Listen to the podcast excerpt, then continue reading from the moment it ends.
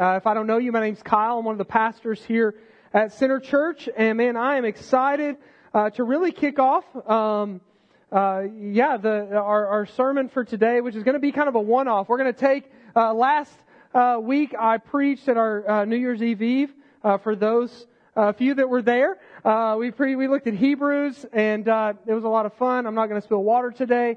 Uh, didn't even bring it up here, but um, today I'm going to have you open your Bibles to Acts chapter two, and we're going to shift gears uh, for just a moment because I want to spend a, a, little time talking about one of our four core values that really flows uh, from the vision that we've laid out for uh, our church. And so, uh, whether you're uh, a first-time guest a multiple time guest, or man, you're a partner with us, uh, man, we want you to know uh, not only what our vision here is at Center Church, but also what we value. And we're really going to press in uh, to one of those values today. And so uh, I've got it. Uh, I think I've got a slide ready of our vision statement as a church. So Center Church Brenham exists to invite people to Jesus and call believers to live out the gospel. So, man, our prayer would be, our hope would be is that, man, if people hear uh, the word Center Church or they hear about us or someone asks, what's your church about, that that's what we would be known for. That we are a people who invite people into Jesus, right? But also that we, uh, man, every believer, that we would call them to live out the gospel. A shorthand way to say that is we just want to simply invite in and live out, right? Man, we want to invite people into Jesus. We want to share the good news of the gospel with them in word and deed. And in doing so, we want to call every believer to then go and share the gospel with others in word and deed. And so from that vision, we get our values. Really, our values, they, they kind of flow from the Great Commission found in Matthew 28. And I, I believe that they are a model or a picture of what we see in the early church in Acts chapter 2. And so up on the screen here, we've got our four uh, kind of core values the first of which is that we cherish the gospel above all. I made a statement one time to Jeremy. I said, only the gospel is the gospel. He said, the truest statement I've ever heard. Right? So we cherish the gospel above all. Which leads to our second value that we're really going to sit in today, which is that we uh, cultivate biblical community. Uh, if you've been with us since the start, really, my heart, Haley's heart, man, our, when our core team kind of launched, man, that was our heart, is we wanted uh, to, man, uh, have a different type of community. We wanted to be a community like what we're going to see in Acts chapter 2 today. Next, we coach theological discipleship. So we want to equip and train every follower of Jesus. If they're going to live out the gospel in their daily lives, we want to uh, teach them how to, uh, man, dig into the scriptures. We want to teach them about what the church is to be about as a community. We want to teach them what it means to be on mission, and we do that through theological discipleship. And then lastly, we want to commission every partner, which is why at the end of our time today and the end of every Sunday, as soon as we finish with our benediction, you're going to hear Center Church family, you are now sent. And so our focus for today, as we think about this vision, as we think about our values, our focus for today is simply this. As we enter a new year, I want to press us to really engage what it might look like, not to live with a new year, new me mindset, but a new life, new community mindset that happens daily, not just a few weeks in January. And so the way I want to do that, I want to do that in two ways. First, I want to talk about why uh, we believe in cultivating biblical community. And so we're going to look at what is uh, the cultivation of biblical community. And then I just want to lay out in the scripture some practical ways that we want to see biblical community take place here at Center Church. And so let's do this, just that. We're going to look at cultivating biblical community by beginning with the word cultivate, right? So cultivate is a word. It's actually an agriculture term that means to prepare or develop so that whatever is being cultivated might be used for the growth or flourishing of something or someone else.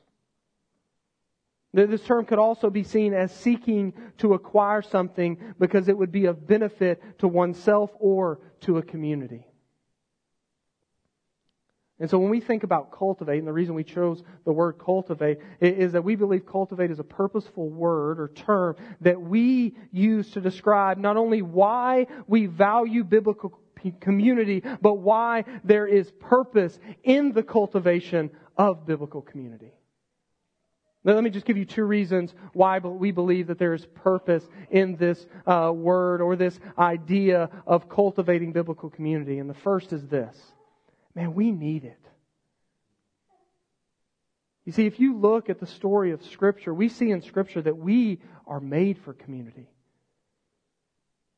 One of the reasons we know that is because we're made in the image of God who has always been in community. The Trinity, right? The Father, Son, and Spirit have always been in perfect community. And we were made in the image of God. We were made for community. And because we were made for it, we need it. If you look at the creation story after God makes Adam, Adam is in community with uh, God, and yet God says, man, there is no one fit for him. And so what he does is he, out of Adam, he creates Eve. And what we see is that, man, community begins because Adam looks, he says, this is bone of my bone, flesh of my flesh. Really what he's saying is, this is the one I've been after. This is, this is what I want. I need this. Like, we need community. Some of you today may say, well, I don't need community. But, but I, I think that we all are seeking community. Some, maybe, maybe for you, uh, maybe your community has just become the community of self. Me, myself, and I is where you, uh, where you run to. You see, I think as we think about this need for community, the other side of that is, man, we struggle to engage in authentic biblical community at times. Not, not only do we realize we need it and we long for it, but man, we struggle to really dive into it, do we not? We, we struggle with community that, that's below surface level. I'll let you know this much about me, but let's not dig any deeper than that. And so the depth of community we have oftentimes is just, there's no depth at all, is very shallow. You see, most of what I see culturally and relationally, both outside and hear this, inside the church at times is a shallow, transactional based community. Well, let me give you three ways I see this. Uh, the first way would be in, in terms of relational isolation. So when I moved to, to Brenham, Texas, I, man, I was coming in and I had uh, the support system of Haley's family, but for me, like, uh, man, I, like, I like to have friends, right? Later I would learn, uh, my wife's my best friend, but I like to have friends and relationships, and, and man, what I found, and, and I found this to be true with, with many people that I've interacted with that have moved here or even have lived here for a long time, is man, friendships are hard here in a different way. I believe friendships can be hard anywhere and everywhere, but man, there was something just different about this. I remember I, would finally found one friend and he moved away and Haley, we're early in our marriage and she came in the, the dining room and I'm crying and she's like, what are you doing? And I was like, I lost my friend. It's the only one I have.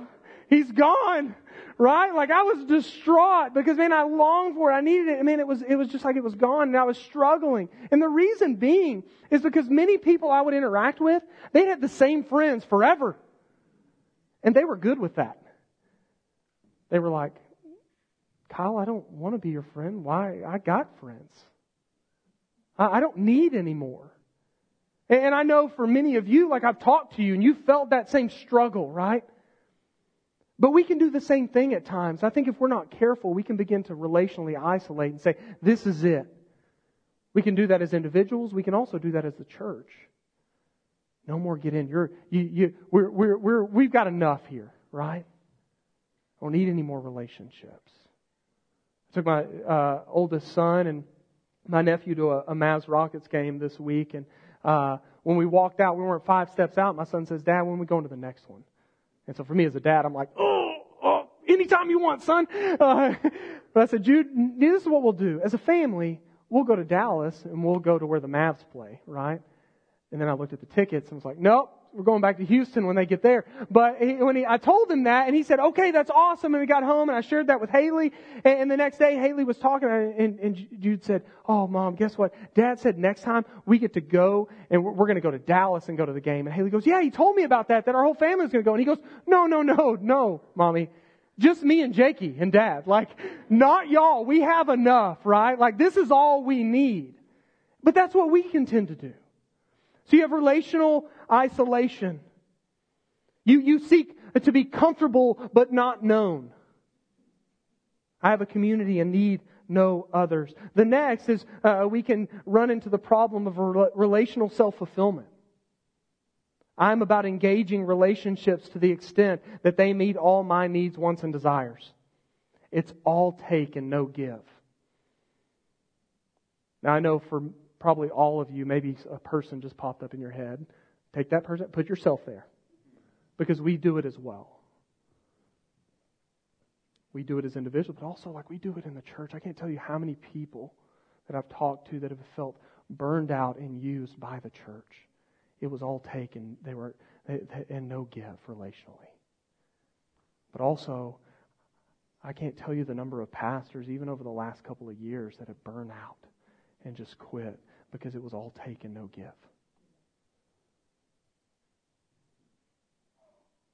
I know for me, and at times, like I, I always say that, that a lot of they don't know what to do with me when they find out I'm a pastor, and so I used to just go as long as possible without them knowing. Let's see how long I can make it because as soon as I said, oh, I'm a pastor, they'd be like, or yeah, we can't hang out anymore, or whatever it is, right? Not with everybody. Some of you in the room, like, man, y'all, you, you've done great. But like for all of us, like it can't be that. We are called to something totally different, which leads to the last uh, relational thing, which is that, man, we believe the relational illusion. You see, for many, the definition or understanding of community has little to do with relational depth and more to do with the surface level satisfaction of friend requests and follows, along with the number of likes and shares we can get on social media. You see, this while carrying the banner of relationship and safety is a false narrative that only isolates and starves us of what we really need, which is biblical community that has to be cultivated. Let me take it a step further. It has to be cultivated in person. Like authentic community is face to face, not online. The metaverse cannot give you what you need. It tells you it can, but it can't. And so we want to cultivate something totally different. We want to cultivate what we believe the scripture calls biblical community. You see, we don't seek some ethereal form of community that changes with the ebb and flow of culture. Rather, we have a target that we're after. I believe that this target begins with our new identity, but this new identity in Christ leads to not just a new reality, it leads to a new command. I love Jesus in John 13. He says that the world around us will know we're his disciples by what? By our love for one another. You see, this love has depth. This love seeks to cultivate relationship because we are not just acquaintances, we are actually part of God's family. You see, part of this cultivation of biblical community specifically changes how we view the way we are called to care for each other's souls, as well as how, as pastors, we want to shepherd and equip you as the church. And so that's what we're after the cultivation of biblical community. And so with that, let's look at Acts 2 verses 42 through 47 where we see a model for cultivating biblical community. It says this. And they devoted themselves to the apostles' teaching and the fellowship, to the breaking of bread and the prayers, and all came upon every soul, and many wonders and signs were being done through the apostles. And all who believed were together and had all things in common and they were selling their possessions and belongings and distributing the proceeds to all as any had need. And day by day, attending the temple together and breaking bread in their homes, they received their food with glad and generous hearts, praising God and having favor with all the people. And the Lord added to their number day by day those who were being saved. Okay, so if we're going to talk about what it looks like to cultivate biblical community, Acts 2 gives us a beautiful picture of what this community should look like. If you remember, Acts 2 comes on the heels of a few things. First, it comes on the heels of the commissioning and call we see in Matthew 28. When Jesus says, therefore go, because he has all authority and make disciples of all nations, baptizing them in the name of the Father, Son, and Holy Spirit, teaching them all that's been commanded. And he says, hey, in the midst of it, and all the way to the end, I'm with you. And then in Acts chapter 1, we see that they are called to anticipate along with, with he, Jesus gives them the scope of their witness. He says, man, when the Spirit comes upon you, you will be what? You will be my witnesses from Jerusalem, Judea, Samaria to the ends of the earth. And then what we see in Acts 2 is we see the empowerment and the fruit of that call, and the fruit of that call is continued on forever. And so it's within this newly formed commission community that we see the first picture of biblical community. And it's this. A biblical community earnestly enjoys one another in light of the gospel. You see, this is one of my favorite passages in Scripture. I remember before uh, we planted, like I would read this and I'd be like, that's what I want. And so let's just break down how they earnestly enjoyed one another in light of the gospel. Well, it begins uh, with the reality that they had a devotion to both teaching and fellowship. So begin with teaching. They were taught together. They came together with a posture of learning. There were no Google experts, right, to say, no, like actually I searched this or that, or actually my social media pastor told me this or that. No, they sat in a posture of learning and said, okay, let's be taught. But they also were devoted to fellowship, which is the Greek word koinonia, where we get our word partnership. So we, you, I'm going to plug basics class here in a little bit, uh, but when we talk about uh, in our church, we don't say member, we say partner, and the reason we say that is because we believe, man, scripturally, that's what it is. You are partnering in something. You're not just a member of something; you are actually part of a fellowship. Next, it says they broke bread together. They shared meals together. This is what we seek to do in our missional communities, right? Like we love to eat, do we not? Like, amen. Like, and it's good, right? Like, I love breakfast night at MC and taco night and app night and what all the nights. Uh, but man, we love to, to get together as missional communities, which is how we do small groups. And what we do is, it, while it's centered around the, well, it's centered upon the gospel, it's centered around a table. It's centered around the meal. Because man, I believe uh, that man, there's just something about getting together around a meal that just breaks down walls. That, that, that, that creates and allows for conversation and for space. And if you don't believe me, just read the Gospel of Luke. Tim Chester wrote a book called A Meal with Jesus, and it walks through the Gospel of Luke, and you see that Jesus is either going to a meal or coming from a meal in the entire Gospel.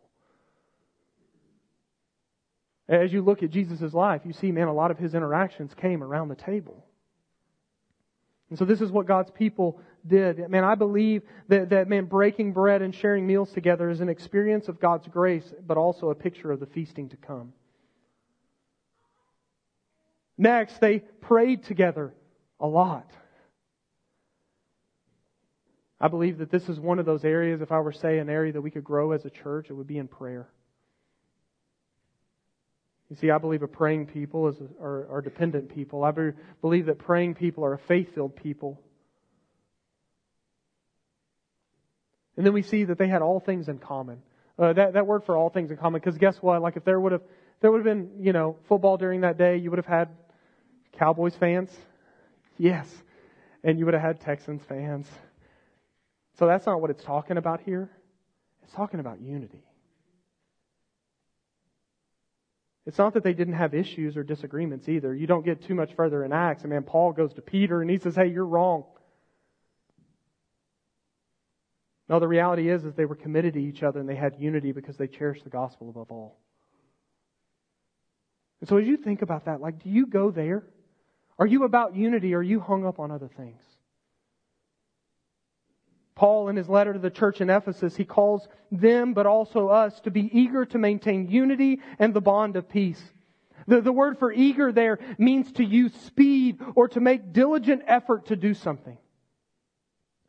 You see, the truth is, is that unity is something that must be fought for because in light of our sin, if we don't make an effort for it, guess what? We will commonly run to disunity. Gossip, slander, jealousy, coveting. You see, this is a serious matter that, man, I believe oftentimes isn't taken that seriously. So often we live in unity as long as you are unified with my wants, desires, and needs. Mark Dever, a pastor, says that, listen to this, the unity of Christians in the church is to be a property of the church and also a sign for the world reflecting the unity of God Himself. Thus, divisions and quarrels are a peculiarly serious scandal. And so today, is there division and quarreling in your life? And if so, you are to deal with the offense, whether you uh, uh, offended someone or you are uh, the one who received offense. You see, church, we have to fight for unity in light of our unity in Christ. In a culture that says cancel them, cut them off, never trust them again, may we cultivate a community of grace, repentance, and reconciliation that seeks to see the best in people, even in the worst of moments, that deals with the inner issue rather than letting it fester, and that turns to God's grace in light of our own need so that we might be a people of grace to one another. Which leads to the last thing they were about. That unity leads to sacrifice. It says they gave what they had to the point that they sold possessions to give to others. This is a picture of the unity that they carried because they were unified under the banner of Christ's sacrifice. Freely they had been given, freely they gave. It says they gave with glad and generous hearts. Do we and then look at the product of this. First, it says earlier, it says that all came upon all the people. I, think that, that uh, that's twofold. I think it's in the church, but also outside the church. And they'd never experienced this kind of community. People did not understand it, but they were in awe of it. And one of the things that I love, I don't like, I want you to hear this. I don't believe we're a perfect church at all. But I love it when people, man, they, they get involved in the life of our church and they're just like, God, what is it? Where uh, I remember uh, Jeremy, like as he uh, was began working here, like one day we're driving, he goes, Kyle, what is it? I was like, what are you talking about? He's like, what's the messy thing? I was like, well, there's a lot. He's like, no, no, what's the hidden messy thing that's just going to jump out? And I was like, I, I don't, he's like, we don't get it. He's like, Katie and I talk, and he's like, I tell people, he's like, I've never like been a part of something like this. That, that where I've seen, he's like, I don't, I don't lie, you know, I don't, not that he doesn't lie, he's like, I don't know what to do with it at times. And I've heard other people, they've come to me and they said, hey, uh, y'all aren't really like this, right? Y'all just do this till we become partners? I'm like, what are you talking about? Well, it just, it just seems different and genuine. And I'm like, that's what we're after, right? Like we should be after that. Are we perfect? No. But man, we want to be about that. Man, do we realize that? I think sometimes we can become calloused and, and, and apathetic towards that if, when we've been somewhere for a long time. But also, man, does the world around us see that? Is the word on the street, man, man, not only is people at Center Church, they invite you in and they call you to live out, but man, they, they proclaim the name of Jesus. The next thing it says they had favor. You see, the world around them saw this and recognized that it was a different kind of community.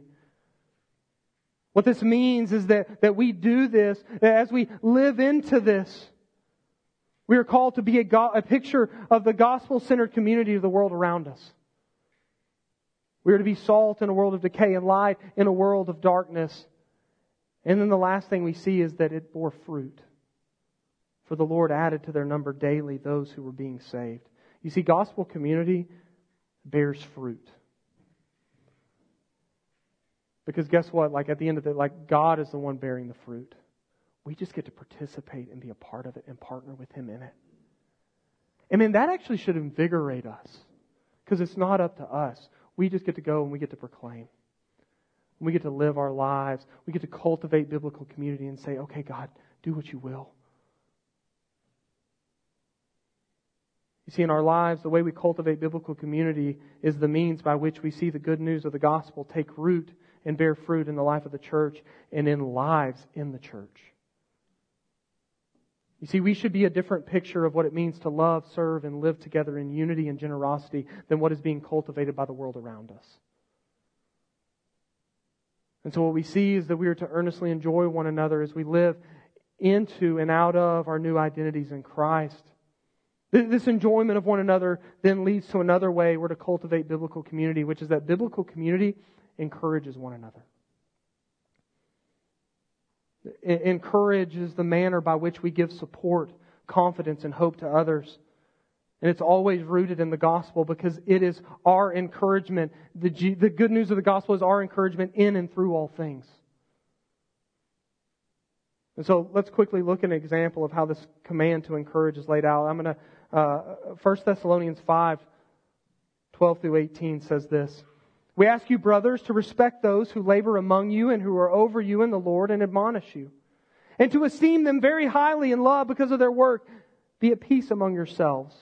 And we urge you, brothers, admonish the idle, encourage the faint-hearted, help the weak, be patient with them all. See that no one repays anyone evil for evil, but always seek to do good to one another and to everyone. Rejoice always. Pray without ceasing. Give thanks in all circumstance, for this is the will of God in Christ Jesus for you. Okay, so we get a few things in these verses that reveal to us our calling to be a community of encouragement. First, Paul says to admonish the idle. What that is, is that's is a warning. It's to warn the lazy to pursue Jesus in the context of community.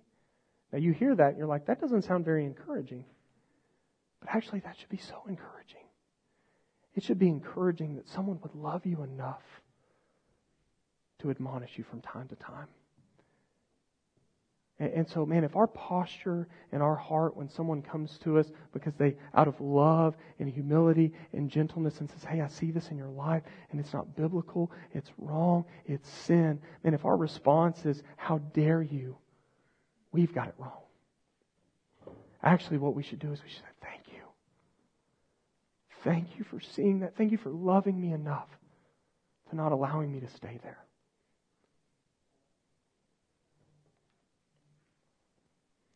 Next, it says to encourage the faint hearted. You see, as we live life, we all struggle and we all need others around us to encourage our hearts, right?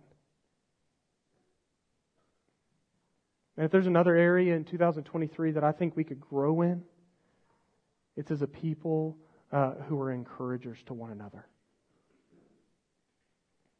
Like, I'm not just talking about this culture, but overall, we struggle as a culture of encouragement.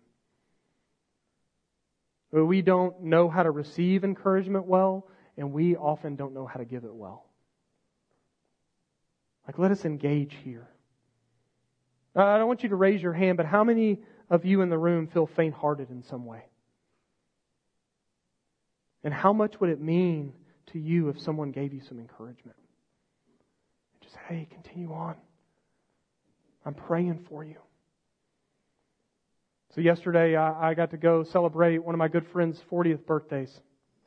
And we sang him happy birthday and we got done and his wife said, okay, this is what we're going to do now. There's about 18 of us. And she said, everyone is going to go around and you're going to give a one word encouragement of when you think of Amari, what's the encouraging word you think of? And I'm sitting there like, oh man, this is going to be weird. This could get like, nobody, people might not talk. And not three seconds after she said go, people just started spouting off. This, that, that, and none of them were the same. And man, it, it, like I watched Amari's countenance just grow as he was just filled up as people encouraged his heart. And man, that made me want to jump into that. It made me want to say, yeah, that's who you are. And I, I believe that I, because I know a lot of the people there, they're a part of a certain church in Waco that I used to uh, hang out with. And man, I'd always, they're the most encouraging people in the world. Like sometimes I just get offended by it because I, I like to jab at people a little bit, right? Uh, and so, like, if you, know, if you go to Center Church, if you get messed with, and we mess with you because we really love you, but let's counter that with some encouragement too, right? You see, it was easy for them. Is it easy for us? Like, is it easy for, for, for me to look and say, Mark Whitehead, like, man, you are one of the biggest servants we have in our church, and I'm grateful for you. Like Ronnie Petty, like, man, the wisdom that you bring to Tuesday morning equip because you're not afraid to ask hard questions.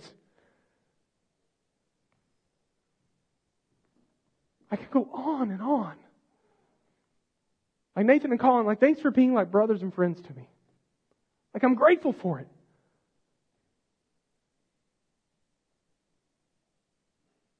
Jeremy and Katie, like thanks for coming here. So glad that God brought y'all. It was a year ago today. I was having phone calls, getting character references for this guy. And I'm so grateful. Like, but that, like, can we be about that? Like, it, we think it's got to be like formalized. Like, you just need to walk up and say, "Hey, I saw this in you. Good job." And the way you do that, man, that makes me want to pursue Jesus more. Let, may we be a culture like that.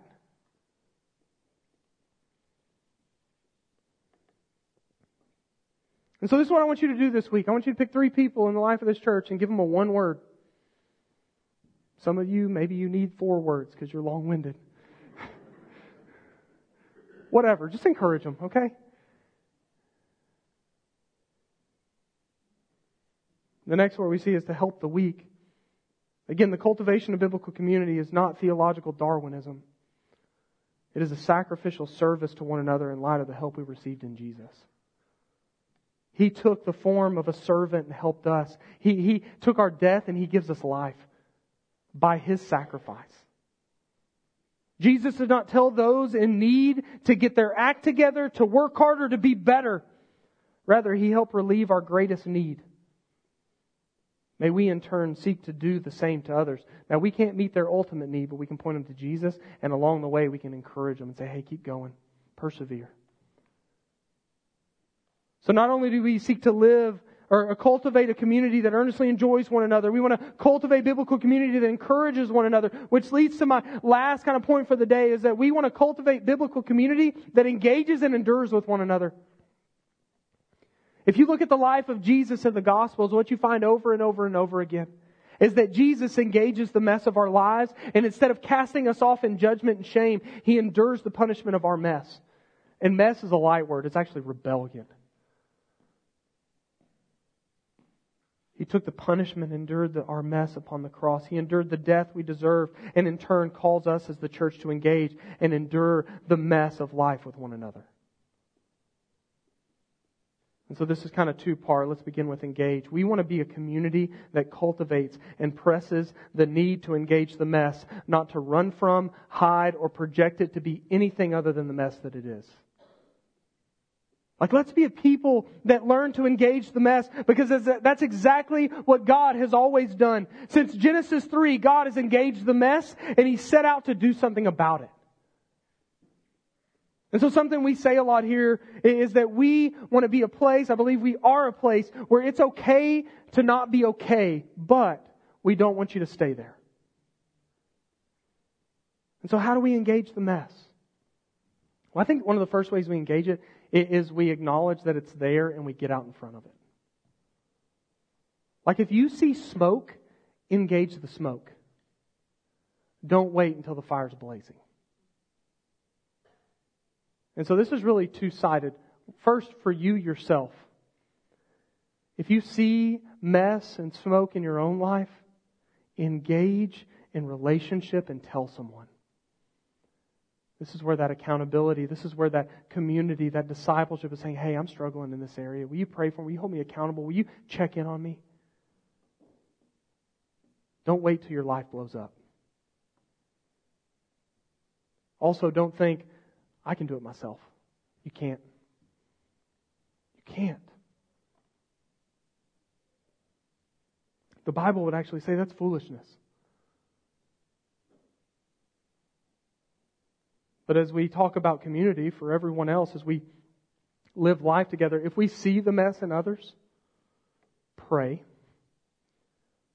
And then seek to engage it in humility and gentleness. Don't gossip. If you won't go to the person, shut your mouth. Unity. And when you do go to them, do so in humility and gentleness because that's what you received in Jesus.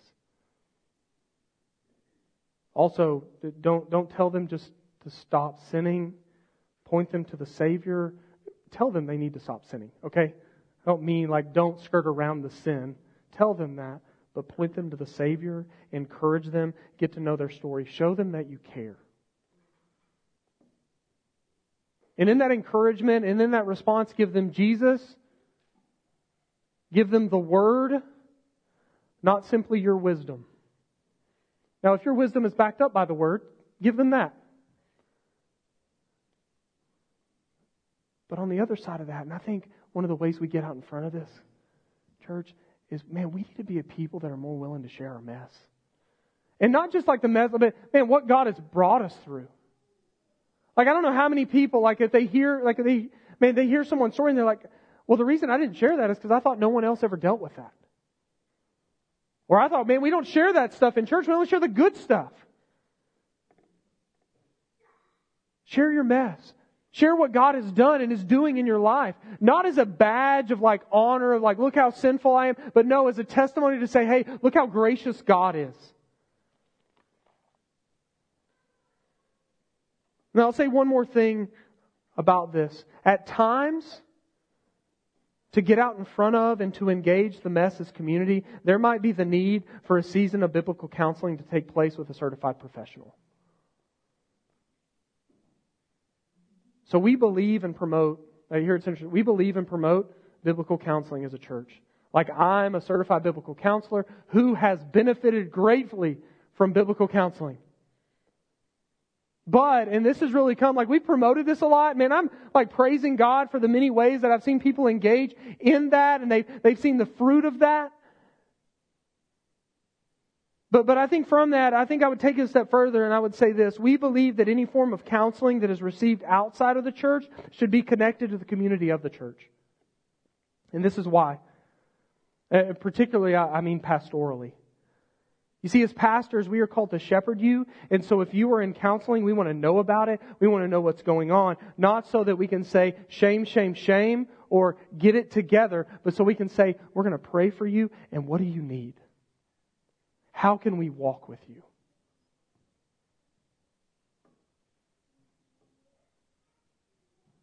You see, going to, well, while I believe, again, I, want, I can't stress this enough, I believe counseling is great. That person only sees you in moments.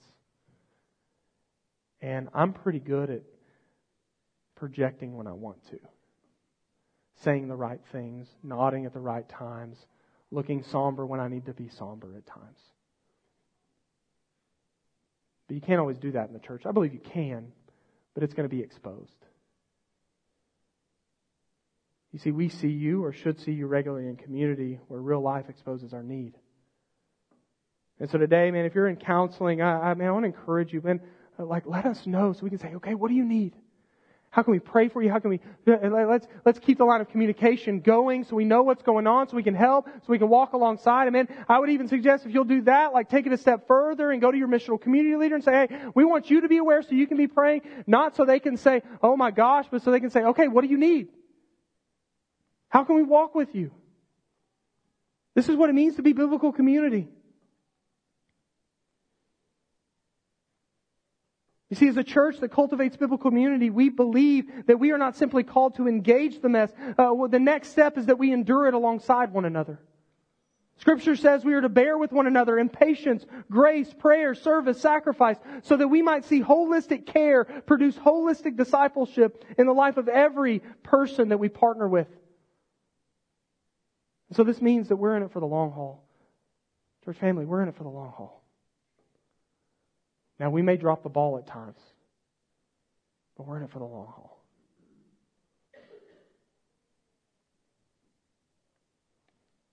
What this means is that not only do you have Jesus with you in your walk, and you have people around you. Man, what a picture of the gospel to the world around you. And so, how do we do this? A couple of ways as we close. The first how for you today is, man, partner with us. Sign up for our basics class next week and learn what it means to partner here at Center Church, who we are, what we do, and why we do it. The basic class will give you opportunity to uh, learn more about what it's like in the life of our church. Next, maybe you've gone to a basics class. Uh, man, partner with us. Take that next step and sign your partnership form. Maybe you went to one like five years ago and we gave new partnership forms in November and you still haven't signed that thing. Sign it. Get back to us. Next, man, I want to encourage you to get involved. Engage. Engage. Join one of our missional communities. Like this is one of the ways we see enjoyment, encouragement, and engaging endurance uh, fleshed out in the life of our church. Like MCs are one of the places that we work through the mess. It's a safe environment. It's a crazy environment, but it's a safe, it's a loud environment, but it's a safe environment. Next, get transparent. Like share with someone. Again, start, if you need to go somewhere, you're like, I don't know, like, eh, like, come, like, we can sit down, like, talk with your pastors, talk with MC leaders, hey, this is what's going on, I want y'all to be aware. Engage in community. Also, if something is shared with you and you don't know how to handle it, seek out pastoral help in dealing with it. Next, get to encouraging. Encourage three people in this church body this week. Get proactive. And we all need to look for ways to cultivate biblical community. Guess what? Uh, in our missional communities, we're going to need some new host homes. We're going to need some new leaders because we're growing. And it's good. Also, if we have more host homes and leaders, we don't have, uh, you know, as many children's in one host home, right? Like host home leaders say, Amen. Uh, like we love them, but like it's loud and like we, like for me, I'm just like, yeah, whatever. Like this is life together. Uh, but, um, like let's spread the wealth. Open your home, share meals, look for ways to serve one another.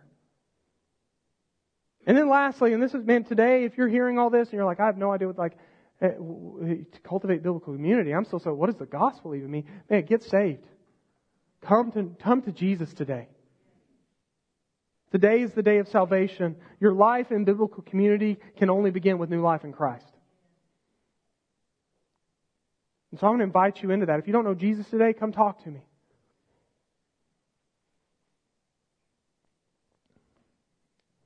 And man, if you don't, like, we want to celebrate that. One way we can celebrate, I don't overwhelm her, uh, but my niece ran up to me before we started and she said, Uncle Kyle, Uncle Kyle, Uncle Kyle, I asked Jesus in my heart. Five times. and I went, wait a second. then I heard the story, but it, it was, she was like, I've already asked him in my heart four times, parents. Like, like y'all need to get with like I want to do this. I know, and and she can articulate. And man, like we want to celebrate that. And so that's what we mean. When we talk about cultivating biblical community, that's what we're after. And I don't even think that's like getting to the beginning of it. Like we could go on and on and on about what this looks like. But that's what I want to invite you into. Earnestly enjoy, encourage, engage, and endure. Like, let's do this together so that we uh, might grow in unity and flourish as we're transformed more into the image of Jesus, but also so that we might go out and proclaim, man, there is a different way to live life in community, and it actually is the only way that brings life and transformation. And so I'm going to have the team come back up, and I want to invite you just to begin to just reflect and respond. Um, we're going to give you a little bit of time to do that. Um, to just think about that. Man, is there an area in your life as you think about cultivating biblical community that maybe you're struggling in? Maybe you need to just ask the Spirit to do a work right now, or maybe you need to go to someone and, and share, man, I need to share this messiness in my life. Will you pray for me? Or, uh, you know, uh, maybe you need to uh, engage in some encouragement, and that might need to begin in some repentance because, you know, maybe you haven't been very encouraging to your spouse or your children. And so to begin encouraging, start with repentance. Say, hey, I just need to repent and apologize, but I want to encourage you in this way. And then maybe we just pray for hearts that would endure, that we would be quick to say, hey, I'm, I'm here to walk alongside you.